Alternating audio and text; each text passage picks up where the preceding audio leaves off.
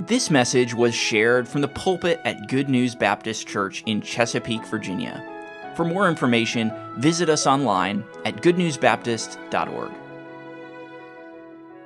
I want to challenge you tonight from 1 Corinthians chapter 3, if you would turn there, please. Uh, if you've been with us uh, thus far, Tuesday, Wednesday night, uh, you know that we're looking in 1 Corinthians. So we dealt in chapter 1 with the theological foundation of uh, declaring his glory, which uh, Paul presents to us the revelation of Jesus Christ, uh, the power of Christ, and the invitation that Christ wants us to give. And then last night we used that text at the end of chapter 1 where Paul springboards into the need of believers to have clarity about seeing the glory of Christ. And so we went to the Mount of Transfiguration, which Paul perhaps in that text was alluding to. Now we're skipping over to chapter 3. We're going to do a flashback into chapter 2 tonight, but we're looking at the topic that I've entitled The Challenge of Declaring His Glory.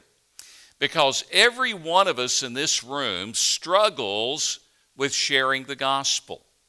Every one of us in this room struggles with declaring His glory we either struggle with uh, fear of man or we struggle with uh, maybe feeling that we're incompetent to do a really good job and so we hesitate. But I want to deal tonight with the biggest problem that we as men have in declaring his glory, and that is the issue of carnality. Because that is what Paul segues to in this text. He has spent two chapters talking about the wisdom of God and the power of God and now he talks about the carnality of man, because that is really where we are. So let's read 1 Corinthians chapter 3, verses 1 through 4. And I, brethren, could not speak unto you as unto spiritual, but as unto carnal, even as unto babes in Christ. I have fed you with milk and not with meat, for hitherto ye were not able to bear it. Neither yet now are ye able, for ye are yet carnal. For whereas there is among you envying and strife and divisions, are ye not carnal and walk as men? For while one saith, I am of Paul, another, I am of Apollos, are ye not carnal? Let's pray as we open this wonderful text tonight. Father, I pray that you would take your word and use it in our hearts this evening. Lord, help us to admit our own carnality, Lord, and to be doing something about that by growing in grace and in knowledge of Christ so that we can be fed with meat and not with milk. Lord, help us to be changing into that image of Christ from glory to glory, even as by the Spirit of the Lord. And we will thank you in Jesus' name. Amen. Now, Paul is writing to the church at Corinth, and if you know anything about Corinth, you know that they had multiple problems relating to the matter of declaring the glory of Christ. One of the problems they had was they glorified the communicators. And that's what we preached about the first two messages. Uh, remember last night, Peter, James, and John thought they were really big stuff. And God had to show them that they really weren't big stuff. That's the problem that Corinthians had, and, and it's easy for us, if we're not careful, to do the same thing. Now, those missionaries here know exactly what I'm talking about. Sometimes it is so easy in missions conference for the people to talk about how wonderful the missionaries are that we forget how great the Lord Jesus is. And I've got news for you these missionaries are a bunch of sinners. They really are. And the reason I say that is because we are all sinners at the foot of the cross. And Paul was dealing with that. These Corinthians, some of them said, you know, I, am after that Paul, that Paul guy. He's my hero. He is the greatest preacher in fundamentalism. I'm a Pauline follower. And others said, no, that Paul is a bum. I, I follow Apollos. Apollos is the eloquent one. Paul is struggling in his speech, and he did. But Apollos can, can speak like the orators of the Greek gods. I am of Apollos. And then some of them got really spiritual and said, I am of Christ. And you can hear them saying it. And so they had a problem at Corinth because they were glorifying the communicators. And then they had another problem at Corinth, and that was they were glorifying the gifts that God gave the communicators. Some were glorying in their gifts of speaking in tongues and using them inappropriately. And by the way, tongues were only for the apostolic era.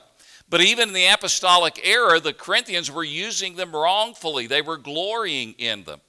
They were glorying in all the gifts that they had, and, and they were saying, My gift's better than your gift. And so all of the struggle of the Corinthians related to the problems they had as sinners in declaring his glory. And so now Paul puts his finger on the problem. They are carnal. And so Paul tackles this issue, and we want to do that tonight, and we want to talk about the carnal Christian. So let me ask you a question Is there such a thing as a carnal Christian? And there are those today, uh, there are those preachers, they write, they blog, who say there is no such thing as a carnal Christian. And I wonder why they have never studied 1 Corinthians. Because notice what Paul says I, brethren. Now, what does the word brethren refer to? People who are saved, brothers in Christ. He said, I could not speak unto you as unto spiritual, but as unto carnal, even as unto babes in Christ. So we're going to have to find out what this thing called a carnal Christian is. We're going to have to define it, and thankfully, Paul has done that. And we're going to see that in the first point in verse 1 that carnality obstructs the gospel message. Carnality obstructs the gospel message. Paul is going to contrast here in these verses, going back into chapter 2, three areas of the carnality of the Corinthians their character, their capacity, and their conduct. So let's look at those. We're talking about the fact that carnality obstructs the gospel message. Number one, the character of the carnal Christian is contrary to the gospel message. Paul says in chapter 2, let's go back there, that there are three types of people in every church or every gathering of a church, okay? There are natural people who come to church, those are the lost people who do not yet know the Lord. There are the spiritual people, we're going to read about those, and we'll define in a moment who those are. And then there are the carnal. So at any given service at Good News Baptist Church, there are natural people, there are spiritual people, and there are carnal people. And the carnal people obstruct the message of the gospel. So, who is the natural man? Look at verse 14. But the natural man receiveth not the things of the Spirit of God, for they are foolishness unto him, neither can he know them because they are spiritually discerned. The natural man is the unregenerate man, the man who does not even have the ability to perceive or understand spiritual things. I remember when I first got saved, I wondered, why doesn't everybody get saved? I mean, this is so wonderful, and it's so simple, and it's so clear. But the reality is, lost people in their natural condition have had their eyes blinded by the God of this world, and they are in darkness because of even their own sin. Dr. Mark Minnick, who is a very dear friend of mine, is actually a pastor to the Petersons. He pastors in Greenville, South Carolina. We were freshmen in the same prayer group uh, when we were at Bob Jones University. He and I landed on campus and we began arguing from day one. Neither of us knew anything, and we both were very opinionated, and so we argued a lot. I preached for him a few years ago at uh, Mount Calvary in Greenville, and I told his congregation that story. And I said that we don't argue anymore because he's come to all my positions. And uh, that's really not true, but anyway, it made a good story. But every three years in my adult ministry as a pastor, I would have my friend Mark Minnick in to preach. He would do Bible conferences and, and special conferences. And I remember all of those, but one message he preached one night I especially remember. And something he said struck me, and I've never forgotten it. He said, When you go to the grocery store and you look across at that beautiful young lady who is checking you out, who has the bright eyes and the sweet smile, if she does not know Jesus Christ as her Savior, you are looking into eyes of total darkness. And, folks, that is really true. we tend to forget that lost people are in darkness. And lost people are going to live like lost people. We are not very far from Washington, D.C., folks, and it should not surprise us that a city that is filled with many lost people are going to act like lost people. They are in darkness and they do not receive the things of the Spirit of God, they can't even know them. That's the natural man. And so when somebody walks into your church that has spiked hair and a bone through their nose, and tattoos all over their body and they feel like a fish out of water, it's because they are. They're in darkness. But they need you to love them and to reach them with the good news of Jesus Christ. So, who's going to reach those people that come to our church that are lost? Who's going to reach the community outside? It is the spiritual people, not the carnal, but the spiritual that are going to reach those people. So look with me who the spiritual are. Paul says, But he that is spiritual judgeth all things, yet he himself ju- is judged of no man. Now, Paul here says that this person who is spiritual has the capacity of judgment. We don't have time to develop it tonight, but from all of the Old Testament and the New Testament teachings about wisdom and judgment, the spiritual man is the man who knows the Word of God and is filled with the Spirit of God. It is the growing Christian, we're going to find that, the one who is walking with Christ, who is spiritually minded. Now, that person, especially as we see it at the end of the message, is not perfect. That person is a sinner, saved by grace, and can act carnally at times if they stop walking in the Spirit Paul said, Walk in the Spirit, and you'll not fulfill the lust of the flesh. Well, what happens when you don't walk in the Spirit? You're prone to fulfill the lust of the flesh. But he's talking about the spiritual person whose life as a norm is filled with the wisdom of the Word of God and controlled by the Spirit of God. He receives the things of the Spirit of God.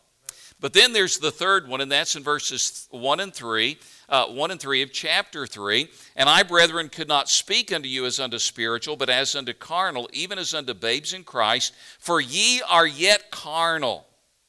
So he's writing to believers and he is saying that they are carnal. Now, the word carnal here is the Greek word sarkikos, which means sensual and implies one that is under the control of the fleshly nature. So Paul is not denying the reality of the new birth of these people. These people have been born again. But he is saying that they are operating under the control of their fleshly nature, that they are spiritual babies. So, who is the carnal Christian? It is the baby Christian. It is the new Christian that has not grown and has not matured in the grace and the knowledge of Christ. How long does it take a baby Christian to grow up? My mom and dad uh, both made professions of faith at the age of 35, the year I was born. But they never got into church, they were never discipled. They never, they never had anyone follow up and teach them the things of God. And for many years, they remain, remained as babies and they didn't go to church. And it was very devastating to our family. After I got saved and went away to Bible college eventually, my parents started going to church. They saw the impact of Christ in my life. And I kind of as their son, was trying as best as I could to disciple them. And by the time my parents went home to heaven, they had a wonderful testimony of knowing Christ. But they were a baby for a long, long time, and they were carnal. I remember when I was in high school, we had a field trip to Greene Valley Community Center in Greeneville, Tennessee. It was a center where they kept children who were born with brain deformities, and those children never grew up. And I remember looking in a bassinet and the lady who was giving us a tour saying to me, as a 14 year old teenager, that this boy that you're looking at, who has the body the size of a baby, but a giant head, is actually 14 years old and he can't speak and he can't feed himself. He's still a baby. And we look at that kind of tragedy when, when someone in their humanity doesn't grow and they stay a baby all of their life. And we say, What a tragedy! And folks, it's even a greater tragedy when believers are truly born again, but they are not discipled and they do not grow spiritually and they stay carnal. Because that carnality is a hindrance to the gospel.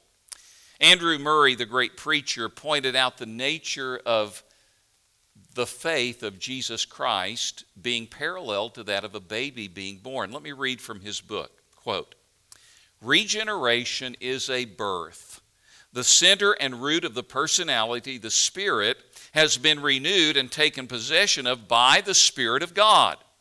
But time is needed for His, the Holy Spirit's power, from that center to extend through all the circum- uh, circumference of the believer's being.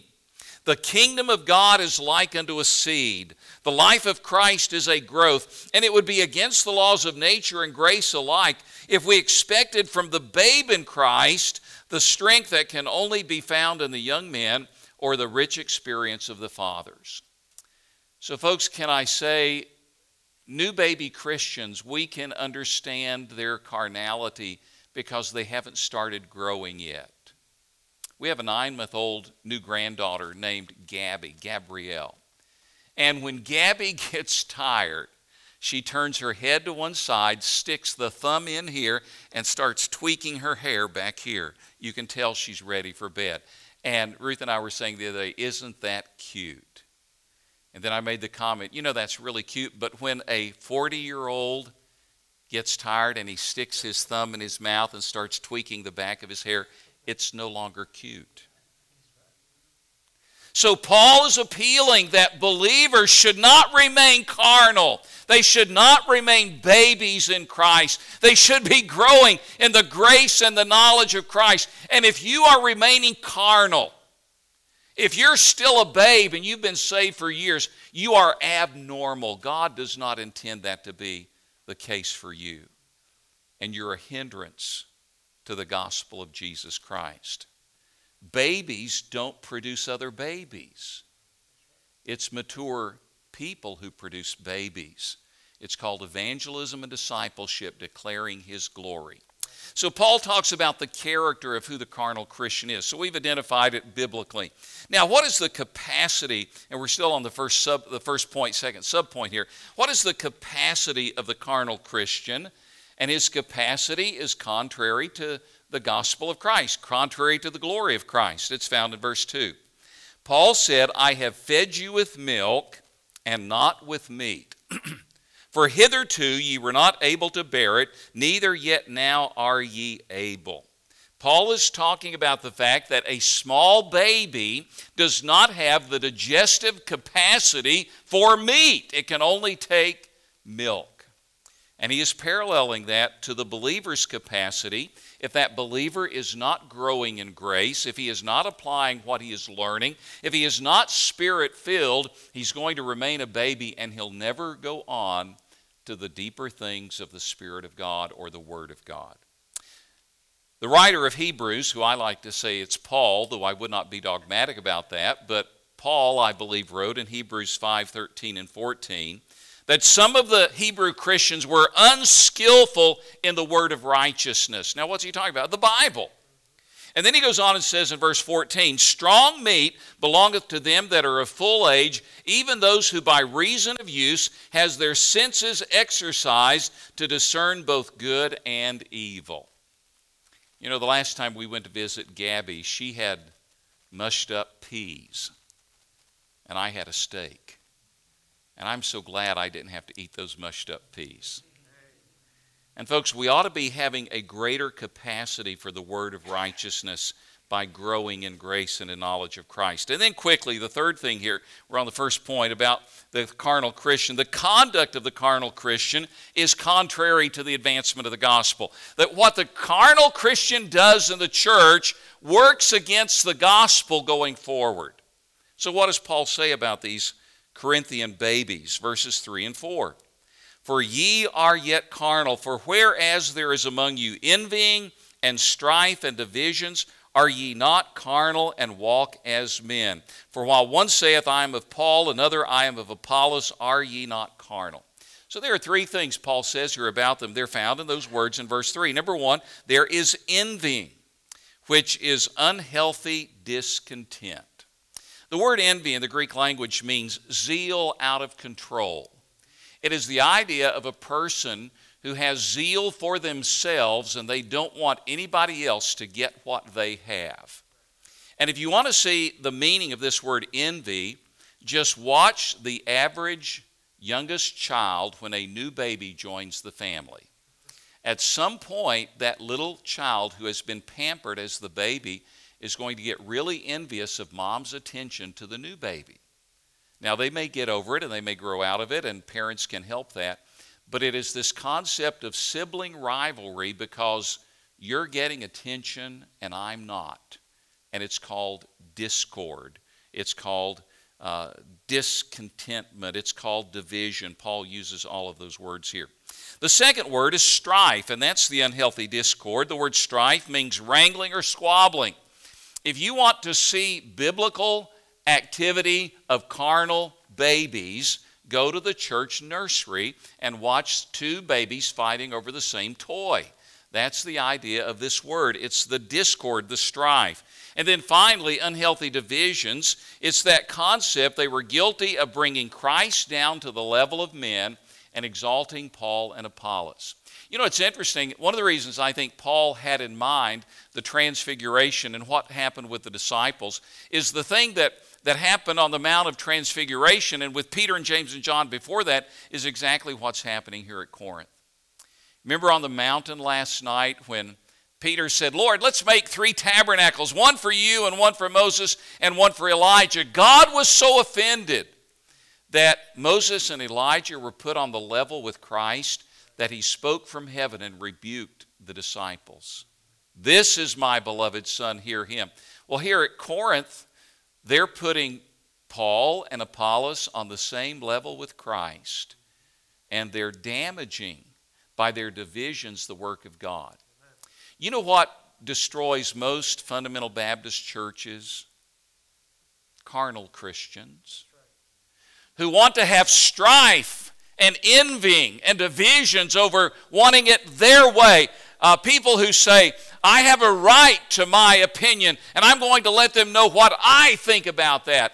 Just interpret that as they are a baby carnal Christian who is walking after the flesh, and they will damage the work of God because they're not declaring His glory.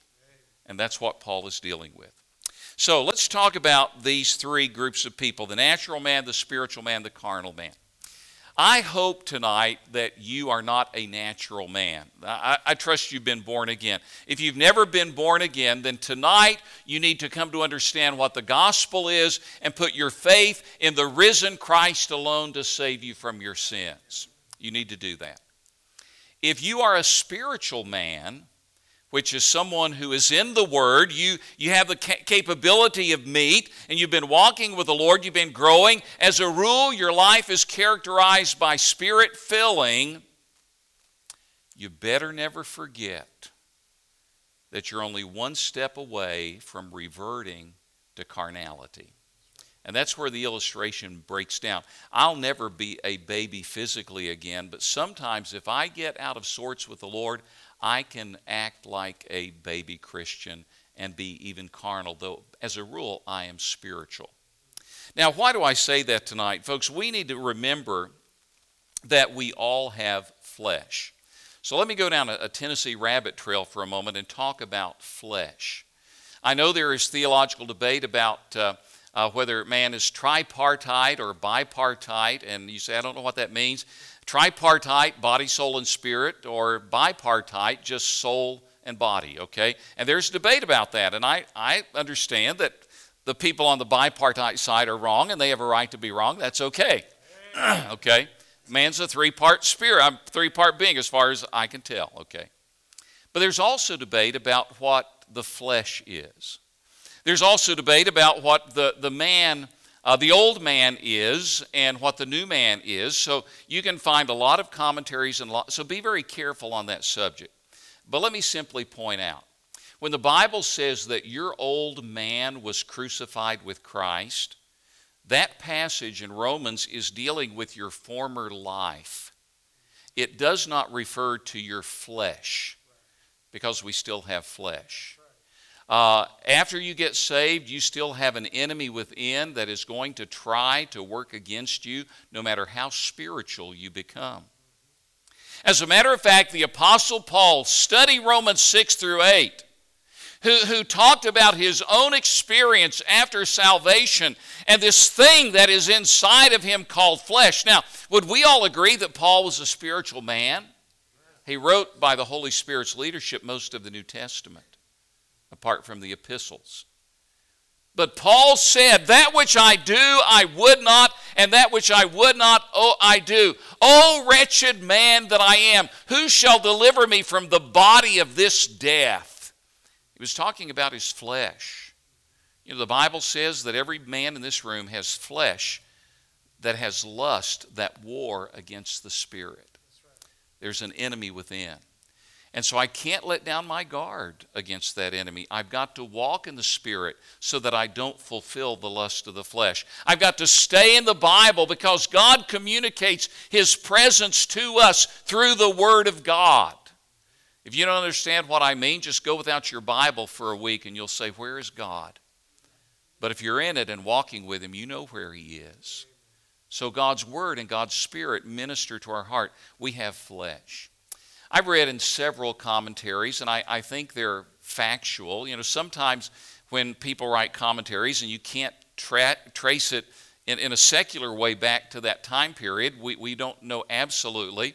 But multiple respectable commentaries talk about what Paul was referring to when he said, O wretched man that I am, who shall deliver me from the body of this death?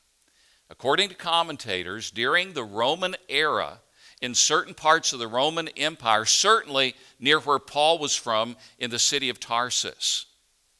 There was a common Roman practice that if a man murdered another man and was found guilty of that, the punishment was that the Roman government would lash the body of the dead man to the body of the living man who murdered the dead man.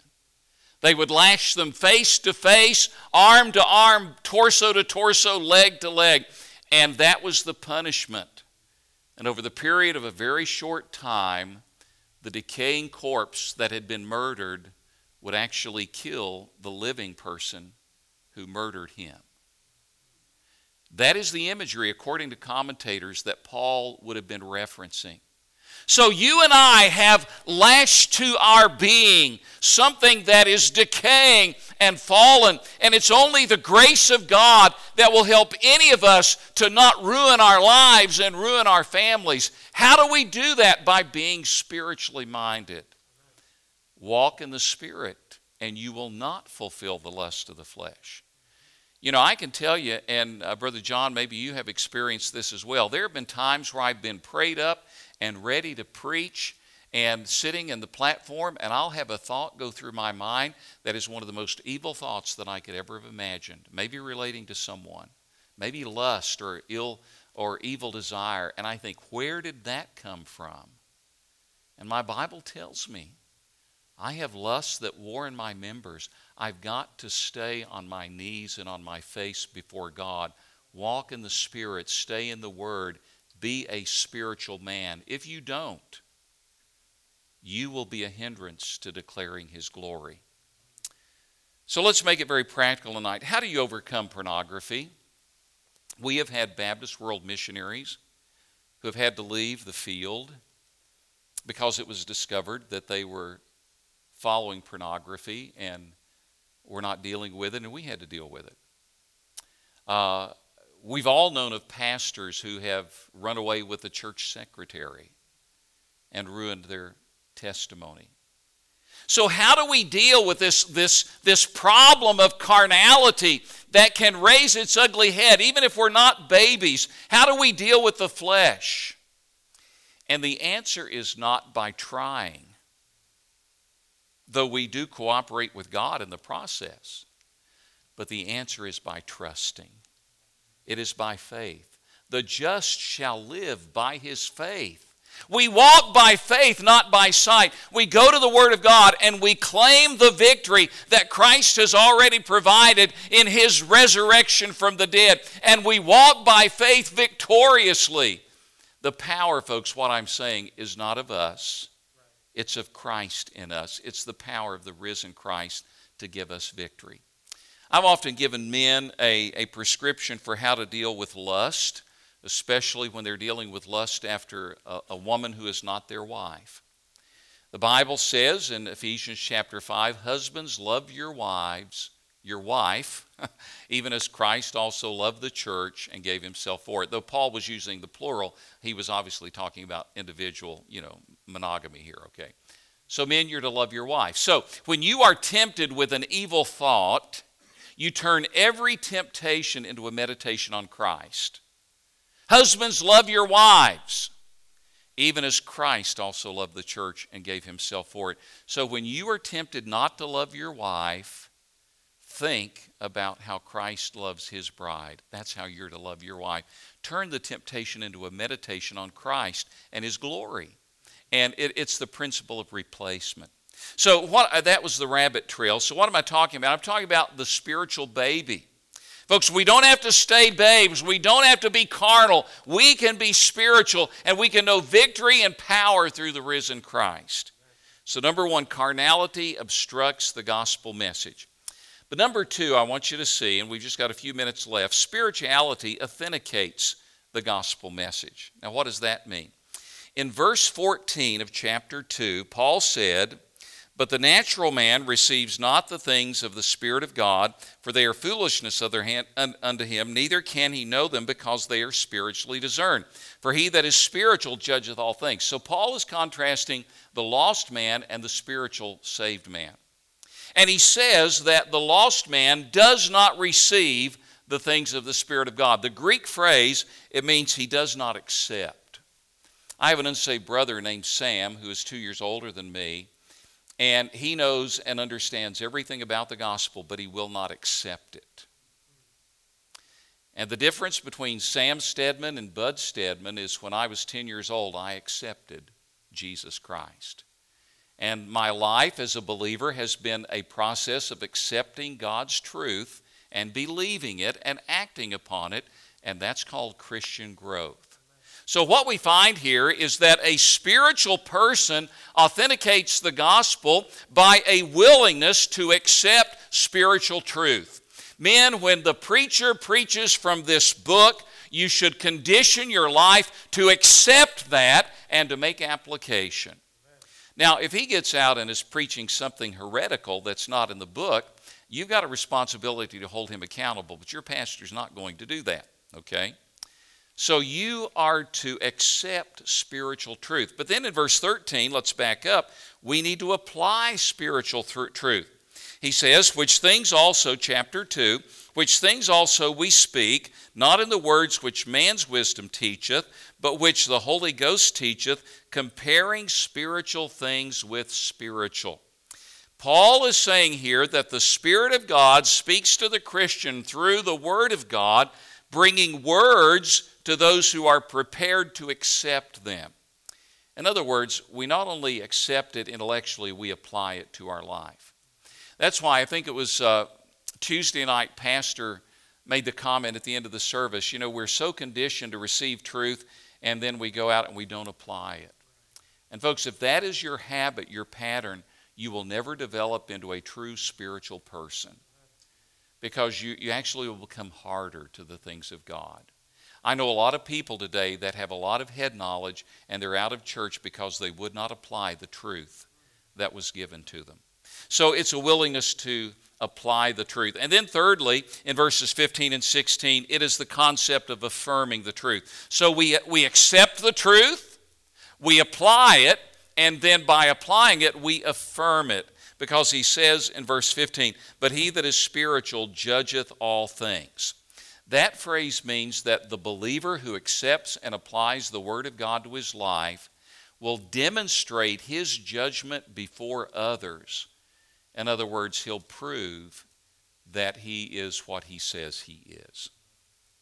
You know, one of the issues of your marriage, gentlemen, is your wife trusting you. And when men give into pornography and or immorality, they destroy the trust of their wife. And then they ask forgiveness and they may get forgiveness, but then they can't understand why it's so hard for their wife to get over it and to return to intimacy and return to what she was before the infidelity occurred. And this is the issue, gentlemen.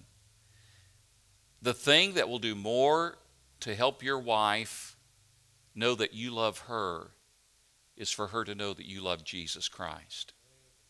For her to see you, you don't do it because she's watching, but for her to see you getting up and having your devotions. For her to see you making judgments based on the Word of God. When you fill out your income taxes, she sees that you're careful and honest. That will build trust in her because you are affirming before her the truth of God. He that is spiritual judgeth all things, yet he himself is judged of no man. It is the concept of you building your testimony and affirming it before others. And what does that do? That brings glory to Christ, it facilitates declaring his glory.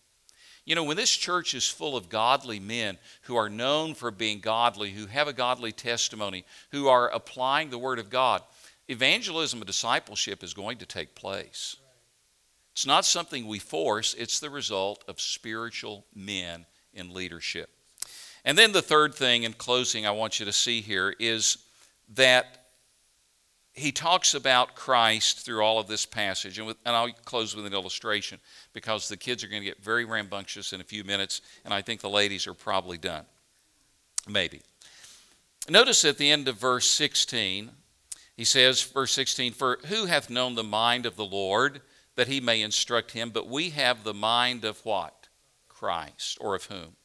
At the end of verse 1, I, brethren, could not speak unto you as unto spiritual, but as unto carnal, even as, as unto babes in Christ. And then down when he's talking about the comparison of Paul and of Apollos, and some said of Christ. So he is emphasizing through these first three chapters the glory of Jesus Christ, that Christ is the superior wisdom of God. Christ is the superior power of God, and we're to be spiritual and like Christ by being changed into that same image. So we call ourselves Christians. And what does Christian mean? Like Christ, Christ like.